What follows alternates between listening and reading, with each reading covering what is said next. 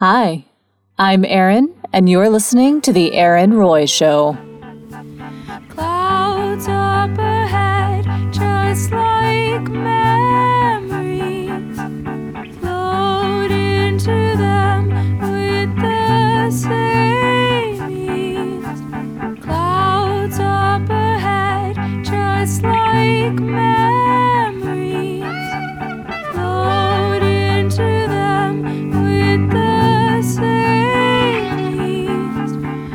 Eight years ago, I had the pleasure of meeting Sterling Hyltin. Sterling embodies every little girl's dream. She grew up to be a principal of the New York City Ballet. Sterling was the first woman I asked to be part of my podcast series. I'd be honored, she replied. Her positive response gave me the courage to go forward and ask other women to join in as well. And I get the feeling that Sterling is the type of woman who inspires many, many others to step outside their comfort zones and act larger than they believe themselves to be. I hope you enjoy our conversation, which took place on a fall afternoon in Midtown Manhattan. And we're recording. I am sitting here with Sterling Hilton of New York City Ballet. It's actually Hyltin. You're right, and I have that as a note worry, here. no worry. Hyltin, Don't thank worry. you. No, You're not the first. that's so important. Uh, I'm sitting here with Sterling Hyltin of the New York City Ballet, uh, and we're in New York, though we met in Wyoming seven years ago, Maybe even eight. eight years ago. Yeah. Seems like a long time ago and no time at the same time. I know, it's true. Uh, thank you for being here today. My pleasure. It's your day off, and that means a lot to to have you sitting here with me. So thank you. My pleasure. Uh, the first time I met you, I remember you being a sort of fantastic combination of shy, reserve, and Texas grit. I like that description. And over the years, I have just loved watching you dance and getting to know you a little bit better. We don't know each other well, but you know, as you put yourself out on the stage, so I get to watch watch you, and you have always, in your dancing to me and in person as well, have have had this beautiful vulnerability about you and sort of a, a translucence uh, in both your demeanor and your appearance. And I've really come to appreciate that. Thank you. You're welcome. Yeah. Uh, I want to just sort of get right into things with you because I have so many questions, so little time. Uh, in your words, what is the legacy that you hope to leave with your dancing?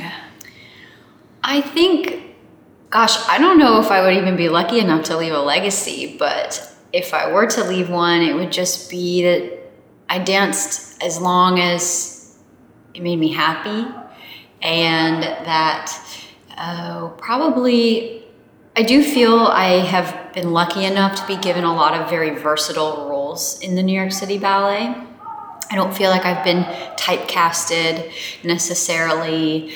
Um, I feel that it's taken me much longer time to sort of hone in on my um, sort of my like more of my gifts within the company because I've been able to sort of dabble in a lot of different roles and now I feel like I'm coming into my own with knowing lots of different ways to approach lots of different types of roles. So I think hopefully the legacy would be just being a really versatile dancer within the company. Yeah. And why do you think it has why why do you think you have um it's taken has it taken them a while to figure out where to put you or is it that you're so versatile that you sort of fit into many different places within the company?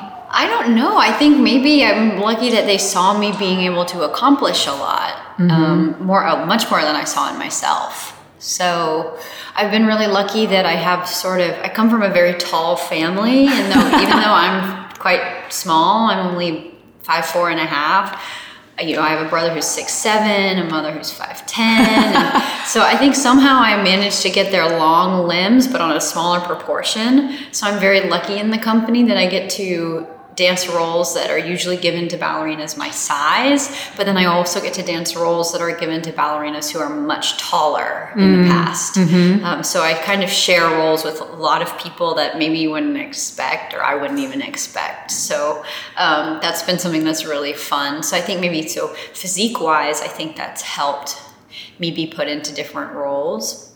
And then I do have this shyness about me, but I really love to, you know, a shyness about me in life, but I love to sort of hide behind whatever role I'm playing. So I've been very lucky to be put into a lot of character roles um, at the New York City Ballet that it's been really fun for me. And you, you like those character roles quite I a do. bit? I do. I really do. Yeah. I think we don't do a ton of story ballets in the New York City Ballet. It's a lot of neoclassical triple bill programs, and a lot of like a lot of our ballets have no plot at all. So when you we do have ballets that have a plot, it's been really fun to sort of play around and even sometimes apply my own story to plotless ballets mm-hmm. Just to give me a focus while I'm performing. And uh, so I think the ballet that's probably taught me the most is uh, The Concert by Jerome Robbins. Ah. Because it's a comedy. So it's one of the only times you really can audibly hear the audience react. So I've danced that role for 10 years now. And it's definitely taught me the most about timing because you actually could hear the audience Uh-huh. versus a tragedy where you sort of hope you hope they're crying But but, you silence. don't know you know so so i think that's been really helpful in what reads and what doesn't read is dancing the concert Yeah. It's interesting, and, and what I was reading about you, and there are a few videos on the New York City Ballet website with you in them. And, and from what I know of you out in Wyoming, and then you're, you've talked about your love of scuba diving and the deep sea, it strikes me that you are somebody that loves immersing yourself in other worlds and creating other worlds, which I as well do as an actor.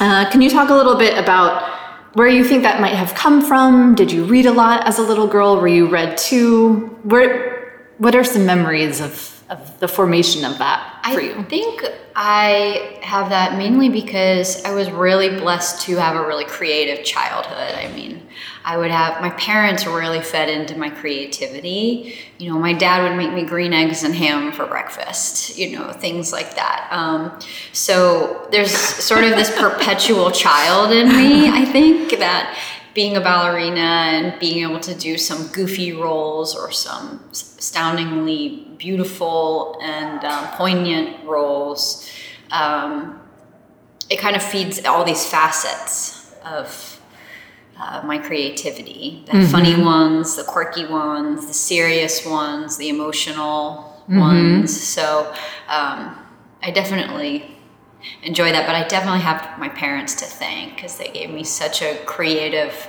childhood.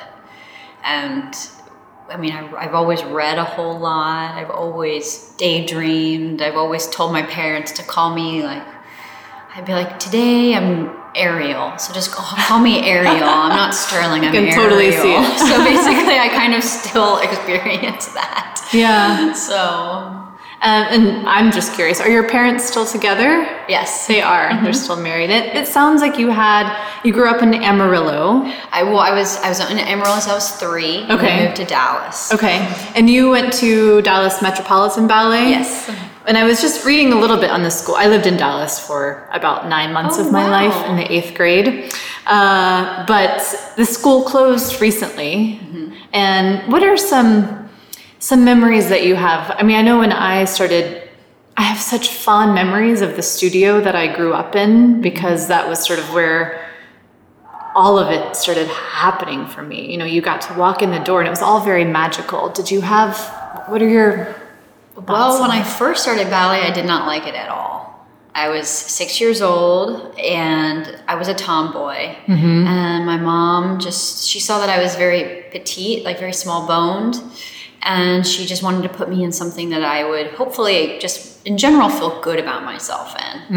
Um, and she, so she put me in there and I just, I really didn't like it. I did not like it. There was another girl who went to my academic school and she was in the classroom with me, and that was sort of like a silver lining. But then she left. One day she didn't show up, and when I saw her at academic school the next day. I said, Well, what happened? She says, Well, my mom put me in a school. Now we dance with scarves. And it's, and, and I was like, I told my mom, I said, I want to dance with scarves. I don't want to do ballet. This is just too much. And even the videos that my parents took on, like, you know, parent watch day, everybody's pretty disciplined, and I'm just bouncing in the corner doing my totally my own thing. But um, you know i eventually but I, in the end i have such great memories of my studio. And in the end i definitely recognize once everything started to click that they actually taught me quite a bit of discipline. And they taught me quite a bit of fearlessness mm. as well. I think because at ballet studios, boys are hard to come by, so you don't have very many male partners mm-hmm. at studios. Every now and then you do. So, you know, there's something called a shoulder sit when you j- jump onto a, a, man's shoulder, or in my case, then a boy's shoulder. And it, there's a certain preparation you do. But before we could actually jump onto a boy's shoulder, we had to nail the preparation by simply jumping onto a bar. Uh-huh. and it took us a, like, a fair amount of fearlessness to just hurl yourself and turn really fast and face the way you had come and to be sitting on the bar in a ballet position. Mm-hmm. So they taught me definitely quite a bit of fearlessness. and I think I I've been able to use that a lot in my career at New York City Ballet. Yeah, I mean, I, I would say so from looking on the outside in. And that is one of my hopes with this podcast in general is, is just to inspire young girls and women to live more boldly and conquer fears, however small or big they may be, because sometimes it's the seemingly insignificant stuff that we get hung up on. Mm-hmm. Um, what's a, a fear of yours? Gosh, I would say, you know, I surprisingly, I'm a pretty nervous person. Um, I think sometimes I'm less nervous when I'm dancing because sometimes mm. I think dancing is something that I know so well that I have less nerves when it comes to it than mm-hmm. I do with things in life. Um, I mean, I can just be nervous. I always, I pretty much play by the rules, and I can be nervous when it doesn't seem like I'm going to have to, or when maybe somebody I'm with isn't playing by the rules. It really stresses me out. and maybe that's just my ballerina. maybe that's just my ballerina um, discipline. I don't know. But I mean, one other thing I'll say about my dance teachers and about my studio is that you know, they taught me, they introduced me to what is now one of the greatest loves of my life mm. and it will always be that and so i think that's a pretty special thing mm-hmm. and i'll always appreciate them and you know their teaching and their just general introduction you know for that mm-hmm. so um because no matter where i am in my life or relationships or anything ballet always consumes my thoughts a lot you know even just an upcoming role it consumes me always, you know. So mm-hmm. I think it's important for women to find something that they love that much. Mm, yeah. And speaking of roles, you have Swan Lake coming up. Uh, this is September of 2017. And have you done this role before? I have done this role before. This will be my fourth season doing this role. So I've done it for almost 10 years now. Wow. My, the first time I ever did it was maybe about nine and a half years ago. Mm-hmm. So, I mean, and I do, I have felt myself get a lot stronger over the years in it. I've always had a different partner. So I think, and I haven't had that for any other full length ballet I've danced mm-hmm. necessarily. And I think that it's sort of, it, it makes me, it always brings something out in me different based on who I'm dancing with. Mm-hmm. And it's interesting to always return to a role like this that's such a character and always have sort of a different, um, you know, variable like that. Mm-hmm. And I haven't seen this staging before. I will see it with you in it this month. But the Black Swan and the White Swan, you do both mm-hmm. in this production. And do you have a favorite between the black swan and the white Oh, swan? Oh, for sure, the white swan. Yeah. Oh my gosh, I like I stress so. Okay, I'm scared of the black swan. How about that for fears? So I'm scared of that. That's definitely um, the harder steps for me. It's the harder personality for me. I think white swan, you just get so lost in the drama and you're lost in the romance, and I just I um. I so I just sort of feel like I understand the white swan a lot more. What are some adjectives that you would use to describe the black swan? manipulative and intimidating and mean and um, just conniving, really. So I'm just very, yeah, just mean. She's mean. And the white swan? The white swan is innocent and trapped and vulnerable, but still magnificent and proud. And um, she's still a queen, even though she's in this very vulnerable state. So I think that's an interesting um, idea to work on, and it's actually kind of a hard idea to show to show to the audience that she's such a queen. Even she's powerless as a queen, but she still has all this pride. I love that idea because in reality, that's sort of all of us, right? We have this uh, access to such power and, and sometimes feel incredibly vulnerable. And, and that's actually one thing that uh, I have admired about you is, like I said earlier, your vulnerability, but also the power that you that you possess. Thank you, um, Erin. You're welcome. And that, that is a question I have for you. You have such a gravitas about you. Is that something that you are aware of? Do you doubt its presence? How, how, how do you how do you deal with having such gravitas? I, I don't feel like I have that at all. I feel pretty shy a lot of the time. And I have had somebody tell me that when, at one point in the company, that somebody who was old, much older than me, who, um, you know, should I say names? Sure, yeah. It was Jared Angle, and he's a dear friend of mine now. But when I got into the company, he was uh, a soloist, and then he shortly thereafter became a principal dancer. And once we started getting close, we were talking one day, and he he told me he was actually intimidated of me. And I just died laughing because I was like, why would you be intimidated of me? A, I'm younger than you and stuff. But for someone, for, for whatever reason, I guess that he was. And that's the first time I had ever heard of anybody feeling that way. yeah. And it was just very interesting. And It's that's shocking for me to hear only because I don't want you to get me wrong. You are one of the friendliest person no, yeah. people I've ever I don't met. think you mean that. Yeah. But you make you have made me nervous. Really? yes. Wow. Absolutely. There's there's just you possess an incredible. Uh, um, you're, you're very self-possessed, I Mm-hmm. will say, and that's um, it's a very beautiful thing and it's inspiring. Uh, so Thank you. you're welcome. I think it's because my mother, my mother is sort of that way. No, sh- not sort of. She is that Is way. she? Her name's Erin as well, by the way. but she's very self-possessed, and so I grew up watching her. Mm-hmm.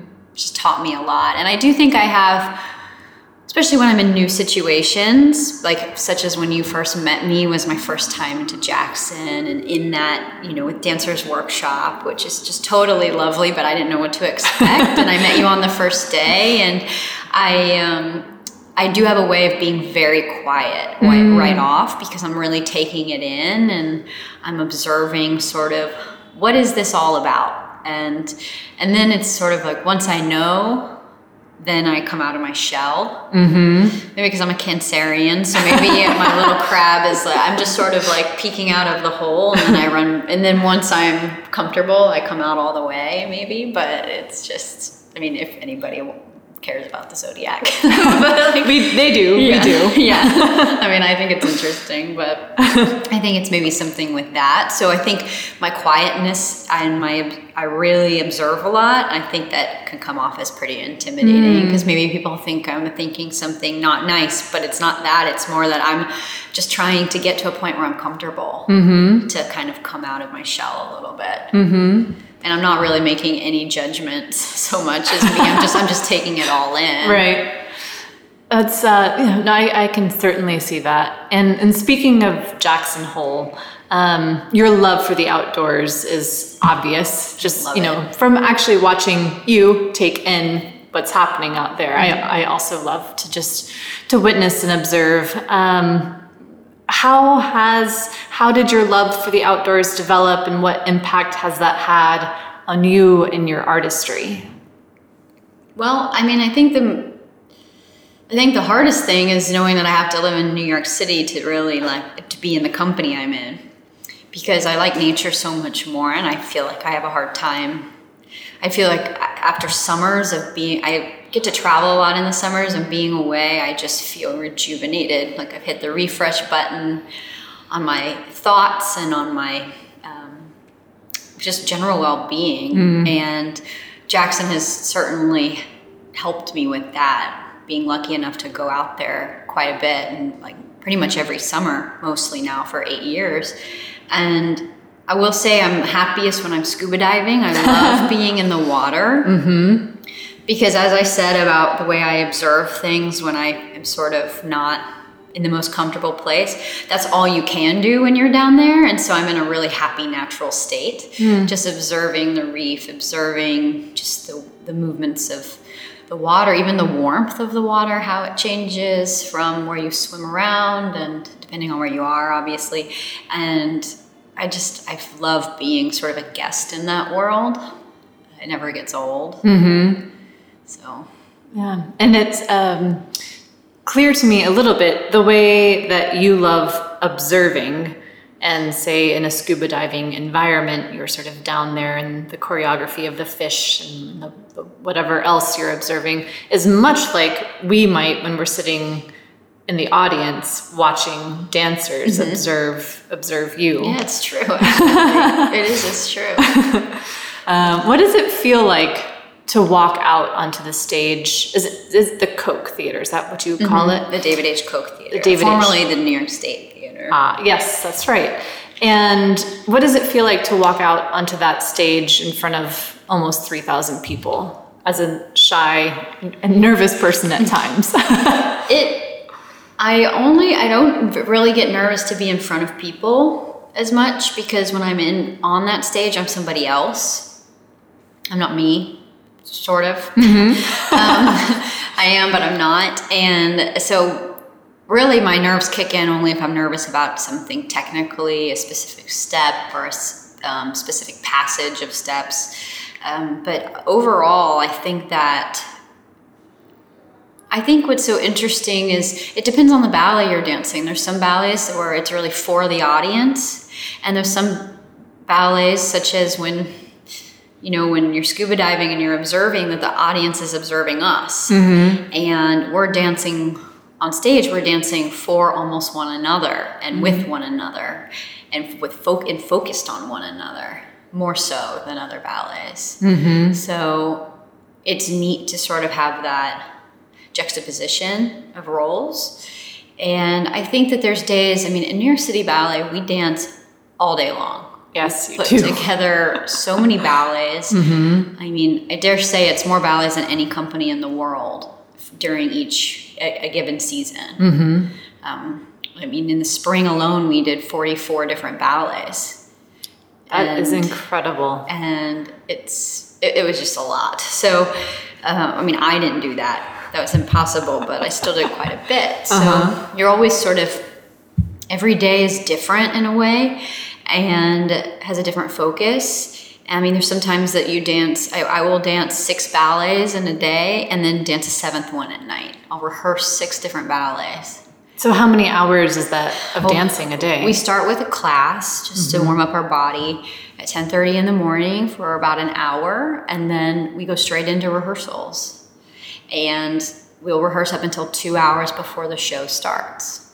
So a lot of times you end up dancing the hour of class, and then you dance for uh, for five or six hours, and then you have a little two-hour break, and then you um, perform. And a little two-hour break. It doesn't sound little in general, but when you've danced for that long and you need to eat some you need to eat your dinner and it takes me on average about an hour just to get ready for a show like hair and makeup and warm up Wow. so this that two hours goes away very fast I bet it does. and it's it's not really two hours of luxury downtime it's two hours of actually just turning your head to prepare for the show Wow. so um, those are some long days. So there's times where I step out on that stage where you're so ti I'm so tired, and I actually think what gets me through is sometimes the music. Thinking there's this whole orchestra that's playing, and I mean it's for a greater cause than just me, but in that moment, and I'm that tired, it helps me to think this is for me. I get a whole orchestra playing for me right now.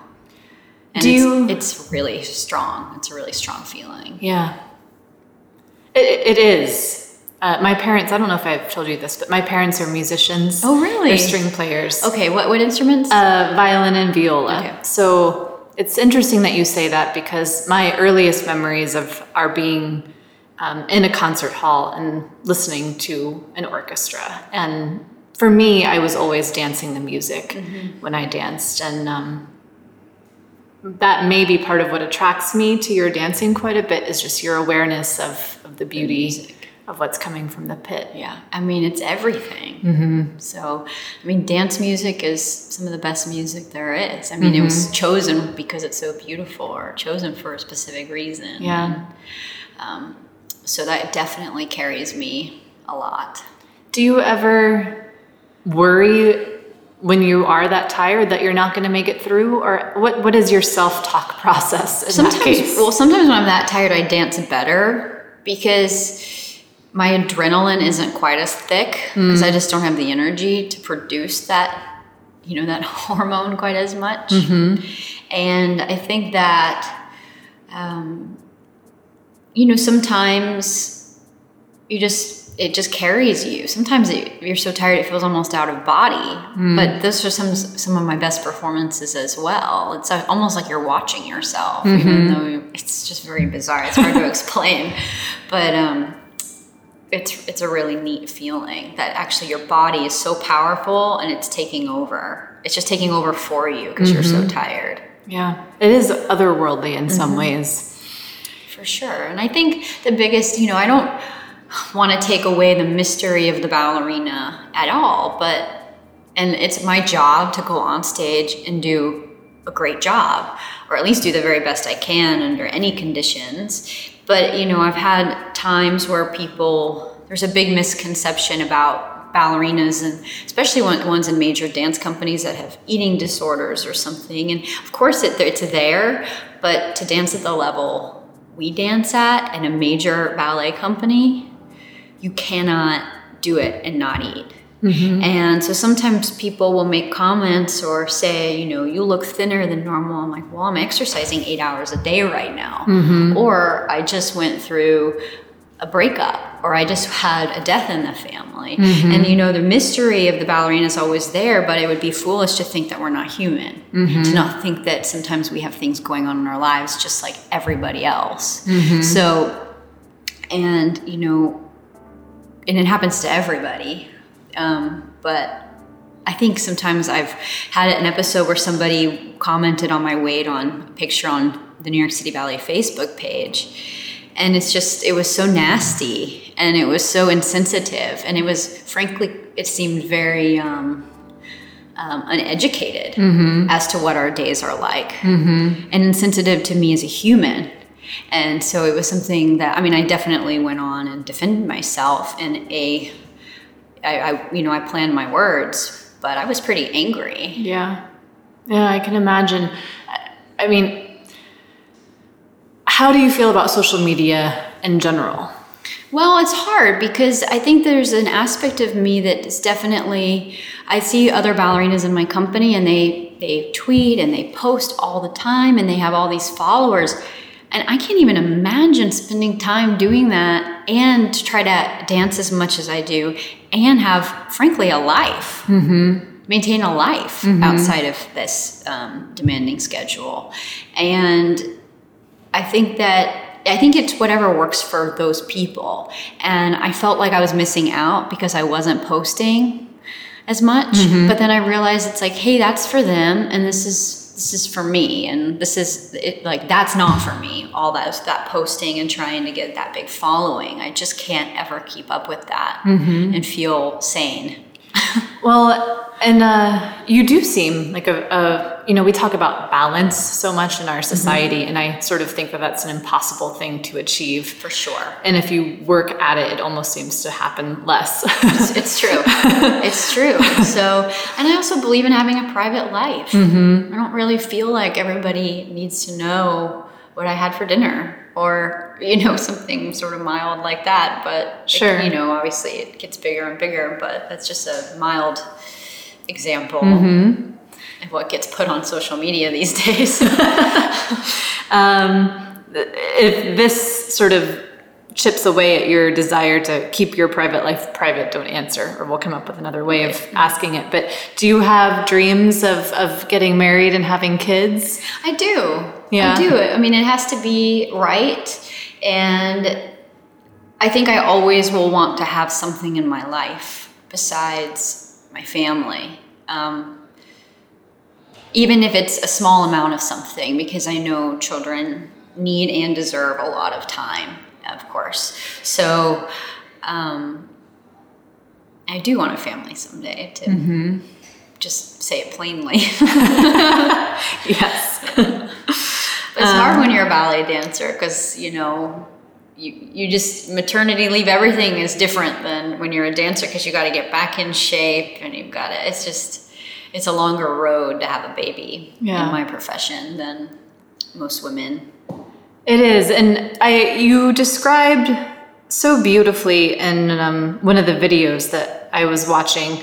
Uh, you were talking about the ballet. I think it was a Stravinsky ballet. You may know which one I'm talking about. Stravinsky violin, probably. Probably. And you were talking about how it's a love story and that the woman likes, even loves the man that she's with, but perhaps loves her freedom even more. And I wondered if your interpretation of that role sort of had a parallel to your own feeling of, of what it means to be free.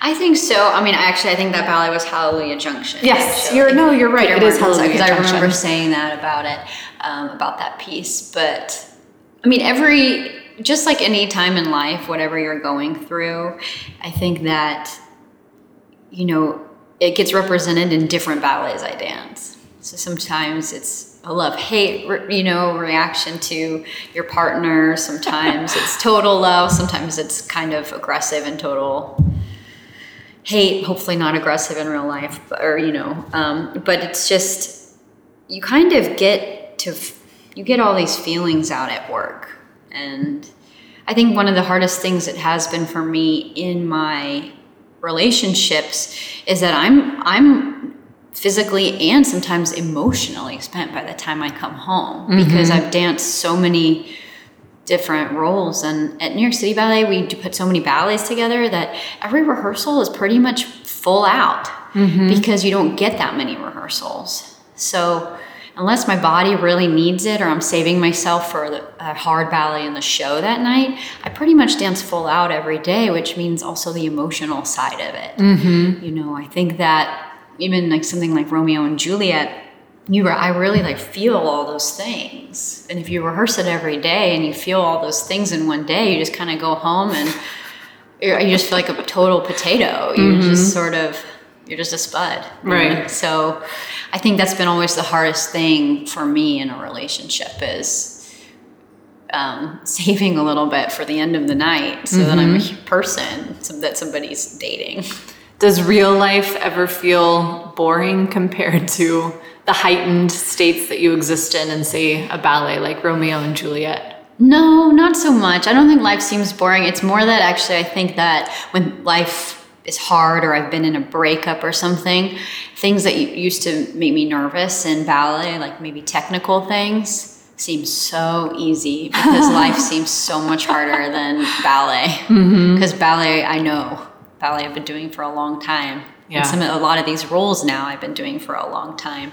So suddenly it just becomes this great outlet and um, this kind of easy, easy relaxation in a weird way. No, it makes sense. And it it is something that's interesting about the process of of of aging is that we we sort of acquire this wisdom, but at the same time it's always different. You're always you know, you're always experiencing something, whether it's watching your parents age or having nieces and nephews born. It's they you know, what's that saying? Life is not a dress rehearsal. Yeah, it's true.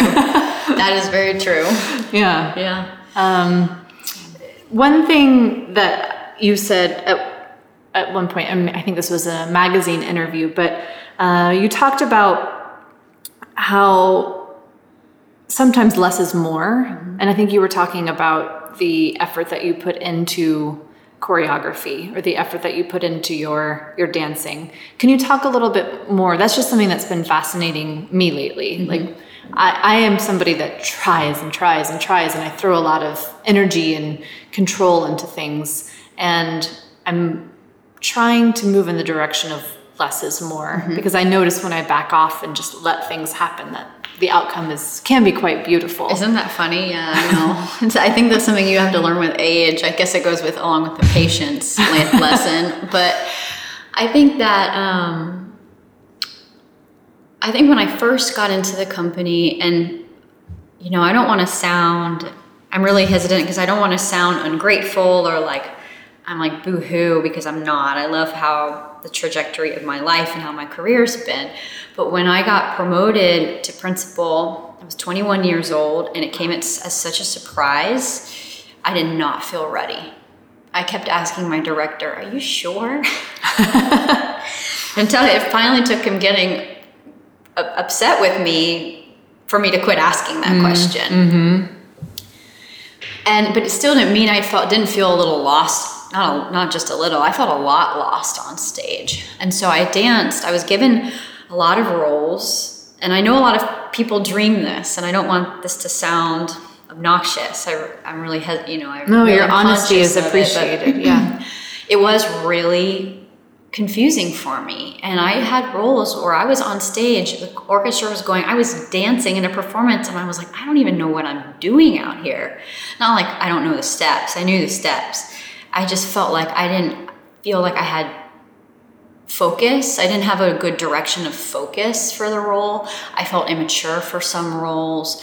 And I think as a result, all I did was just go out there and dance and dance as hard as I could because at least it would look like I was just trying really hard without applying, frankly, much artistry because mm. I just was too young. I hadn't learned it yet. Mm-hmm. I just hadn't really learned it.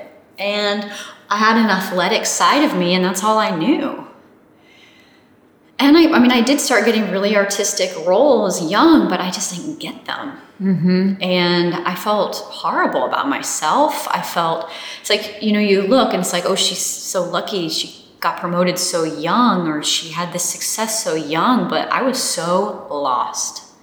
It was, it was probably the hardest probably like 21 to 25 26 has been, was definitely my hardest five years of my life mm-hmm. consecutively. Did you feel like a fake? felt fake. I felt like a bad dancer. I just felt but i knew i was a good dancer else i wouldn't be there. So it was sort of it was really hard. Mm-hmm. And so the less is more came in when i finally realized you know i could actually make this part right here really subtle i'm sort of punching this out really athletically and it could be really beautiful if i just had a moment of stillness mm.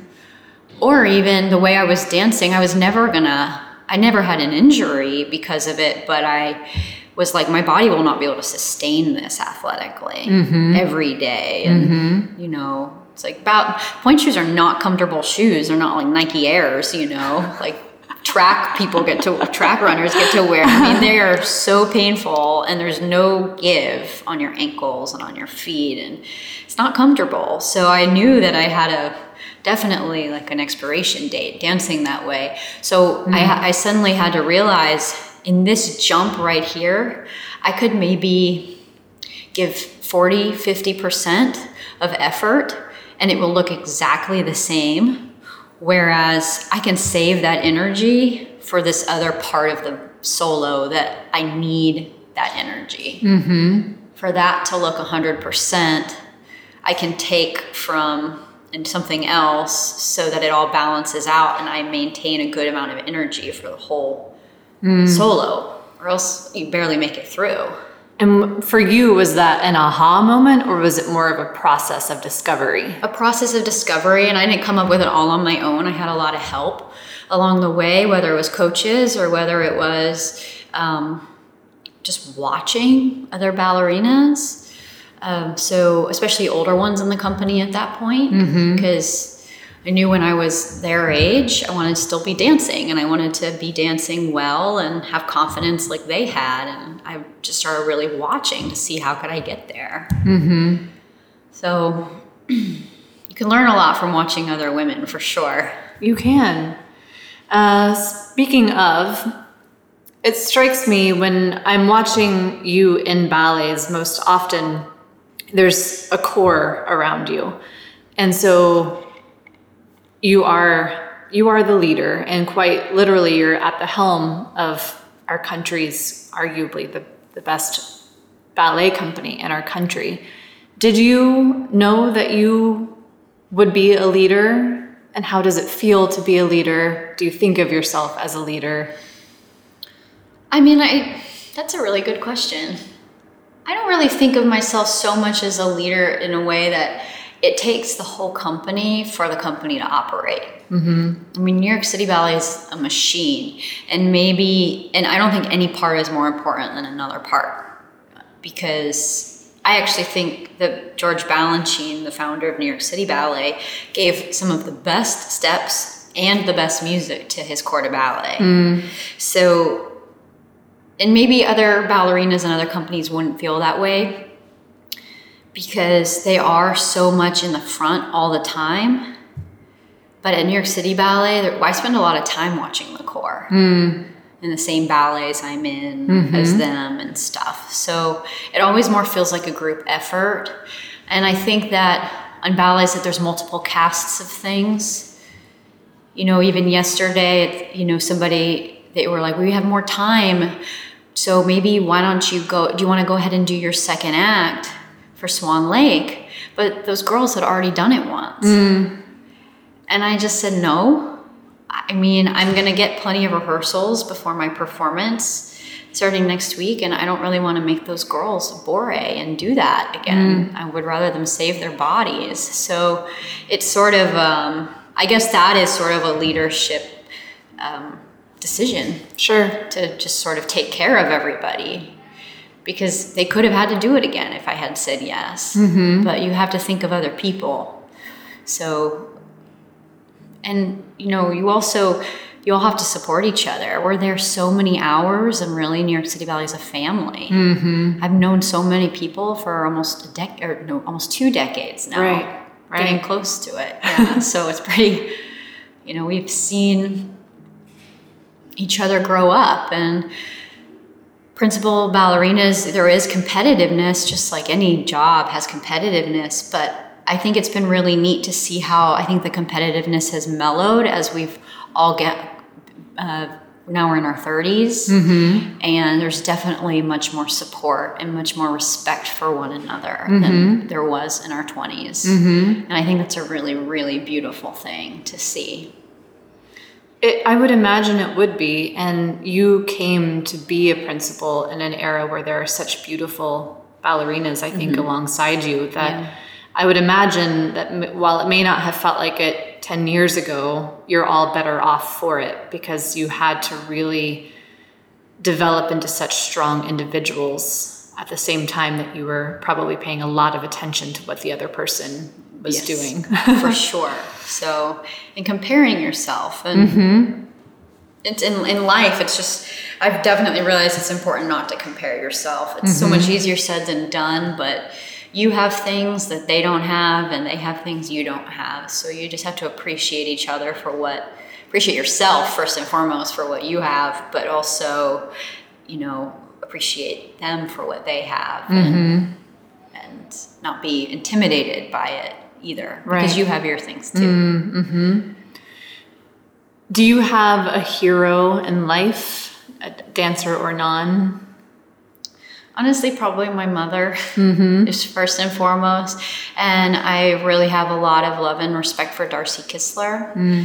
I just grew up watching her dance. And when I came to School of American Ballet, which is the school that feeds into the New York City Ballet, she was my teacher.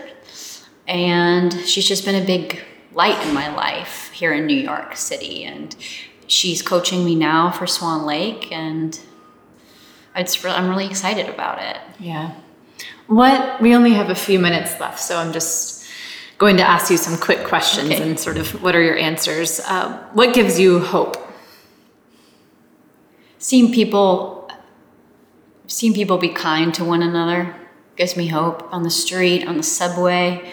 Seeing somebody get up for maybe an older man or older woman on the subway or giving your umbrella to somebody who doesn't have one or you know knowing you're going to be okay. So mm-hmm. you only have like a block or two to get home so you can tough it out and mm-hmm. They're really soaked or something. Well, maybe at that point it doesn't matter, but still kind and it gives me hope. But just things like that. Yeah.